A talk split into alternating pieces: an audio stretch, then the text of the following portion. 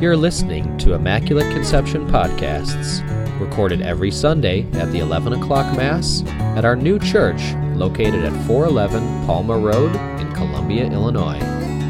For more information about Immaculate Conception, please go to www.icc-columbia-il.us. Our pastor is Father Carl Shear.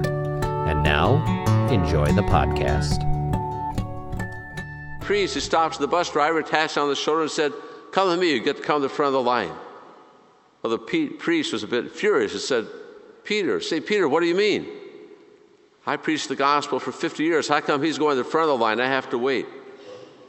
St. Peter said, Father, when you preached the gospel for 50 years, people slept. When he drove his bus for 50 years, people prayed.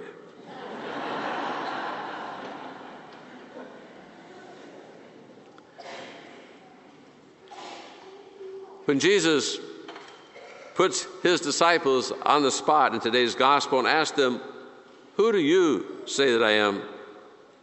I suspect there was a long, uncomfortable, loud, silent pause until Peter finally spoke up and came to the rescue, saying, You are the Christ, the Son of the living God.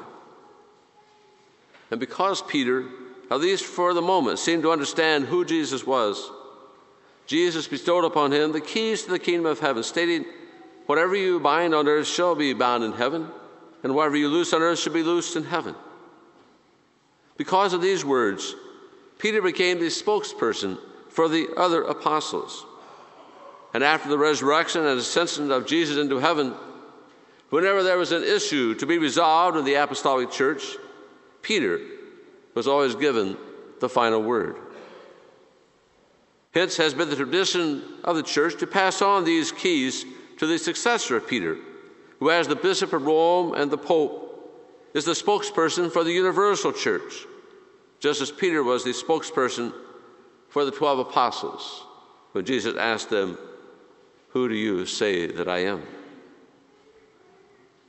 The Pope's successors of St. Peter, like St. Peter, are flawed human beings, just like all of us. As we know from the sacred scriptures, Peter himself denied Jesus three times as Jesus was being led to his crucifixion. But we also know from the sacred tradition of the Apostolic Church, Peter was a martyr under the Emperor Nero in Rome. And the Basilica of St. Peter's in Rome is built over his burial place. We know that through the centuries, some of the successors of St. Peter, the popes, have not always been as virtuous as one might hope. Some have been power hungry or greedy, arrogant, deceitful, or lustful, and we can list their faults on and on, just like we can list our own faults on and on. It was back in 1506 that Pope Julius II decided to replace the basilica built over the tomb of St. Peter by Constantine in the fourth century.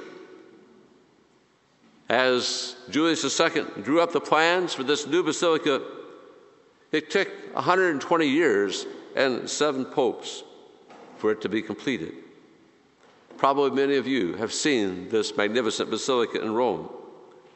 But in order to help pay for this expensive endeavor, Pope Julius II and his successor, Pope Leo X, were accused of selling indulgences to pay for this expensive edifice. And it was this accusation that led Martin Luther and the Protestant Reformation in 1517. One of the darkest moments in the church's history that began 500 years ago, this October the 31st.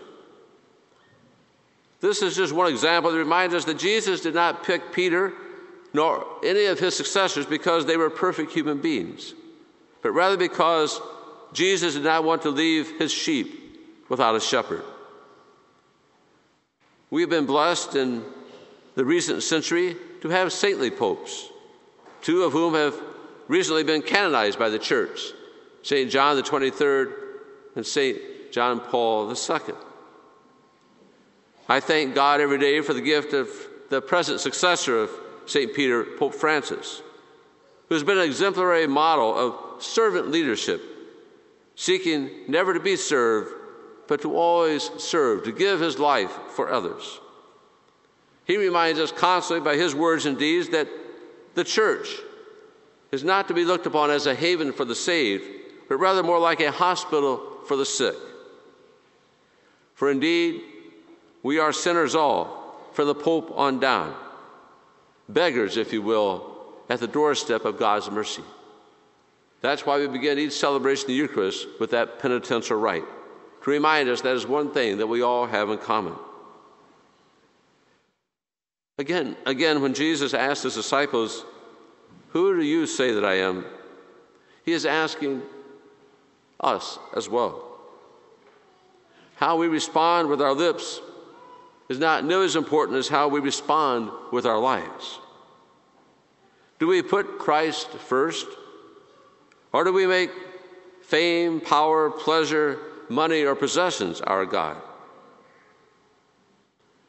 I would submit that today we might all do well to ask ourselves how others would respond if we asked them the same question that Jesus asked his disciples Who do you say that I am?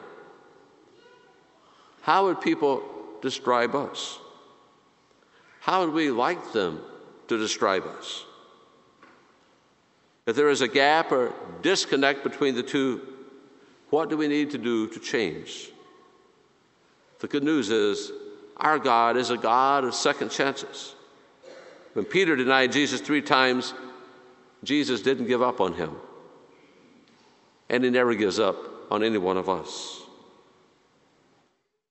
May Pope Francis, the 265th successor of St. Peter, inspire us all to lead a life of virtue, mercy, and charity that will help others come to believe that God is good all the time. All the time